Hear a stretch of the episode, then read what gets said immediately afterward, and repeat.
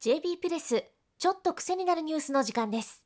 私は読み上げ担当の日和さゆりです。この番組では国内外の政治経済ビジネス安全保障などに強みを持つウェブメディア JB プレスが厳選した記事をお伝えするポッドキャスト番組です。今日の記事は今なお続くウクライナ戦争とウクライナ軍の反転攻勢について。タイトルはアメリカとウクライナ戦略戦術めぐり大激論の末にアウフヘーベン。書き手は陸上自衛隊の前東部方面総監の渡辺義和さんです。アウフヘーベンとはまた難しい言葉が出てきましたね。アウフヘーベンとはドイツの哲学者ヘーゲルが提唱した概念で日本では使用と言われます。対立する2つの物事からより高い次元の答えを導き出すという行為を指し議論を深めることで考え方や物事をさらに良くする見方を変えるなどして解決策を導き出すという意味で用いられます。今回の記事ではウクライナ軍の反転攻勢がここに来て進展している背景の一つにアメリカとウクライナの交換による戦略戦術に関わる論争がありその結果としての作戦変更が功を奏しているという話です。現在ウクライナ軍はウクライナ南部ザポリージャ州南部とザポリージャ州東部ドネツク州との州の境目宗教の戦線で進軍を進めています。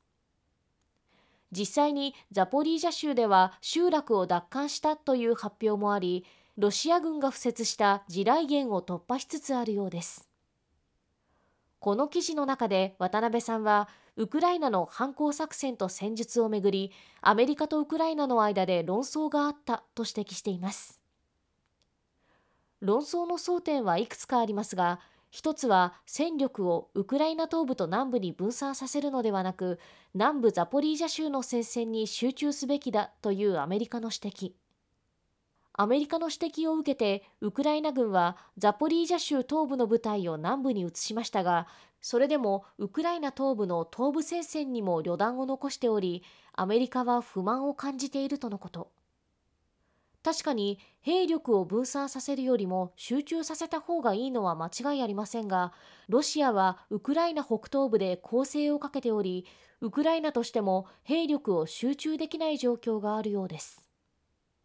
またウクライナのゼレンスキー大統領がウクライナ東部の町バフムトに重点を置いていることにバイデン政権が深刻な不満を伝えているということも記事の中では指摘しています。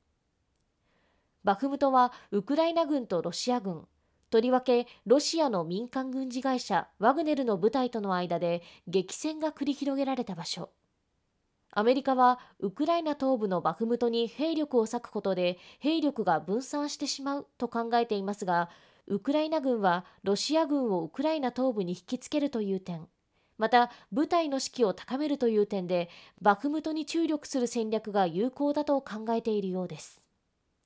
この他にも反転攻勢をめぐるアメリカとウクライナの意見は相違があったようですがウクライナとアメリカの会議の場にイギリスの国防参謀総長であるラダキン海軍大将が加わったことで両者の対立は解消しつつあるようです。実際8月15日に実施された NATO 北大西洋条約機構の最高幹部やラダキン海軍大将が参加した会談の後ウクライナ軍は南部ザポリージャ州に戦力を集中。結果として南部の集落の奪還につながったと渡辺さんは語っています。